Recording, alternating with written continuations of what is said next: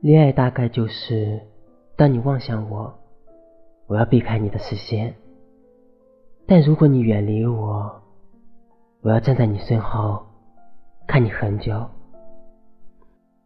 暗恋是爱吗？是啊，暗恋是不曾拥有，却十分害怕失去的爱。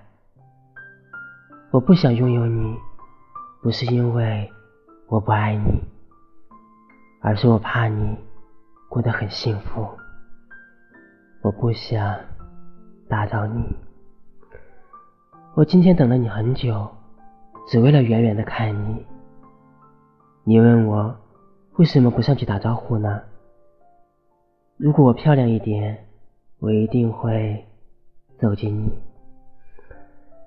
我在月光下想你，只有月亮知道。